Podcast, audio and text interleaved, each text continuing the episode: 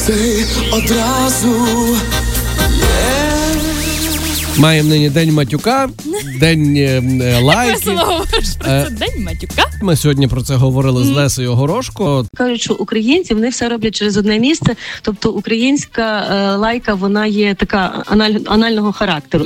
Через Ну, навіть дупу, та? на- От, От наш президент не дасть мені збрехати. От Наш, наш дуже український президент. дехто каже, що з українських лайливих висловів то є взагалі е, собака, песій син, скурвий син, і ото майже все, чим такий весь арсенал. Але для тих, хто, наприклад, любить вживати вислів, е, як то чоловік без пуза, як е, будинок без балкона.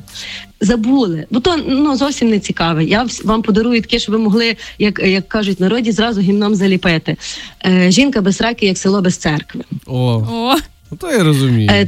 Через те, що в арсеналі е, українських лайок, от я кажу, все робиться через одне місце. Відповідно, от такого всякого різного і похідного від отого. Наприклад, там в загадках є таке маленьке руденьке всякого пана з воза садить. Ну як ви думаєте, що то таке? Какаха. От е, тому розумієте, е, дехто каже, що е, воно так. Я розумію, що може таке говорити, воно так треба, як до сраки карі очі, але ну і таке люди говорять. Боже, Леся Боже, добре, що в нас не відірвалася, розумієш?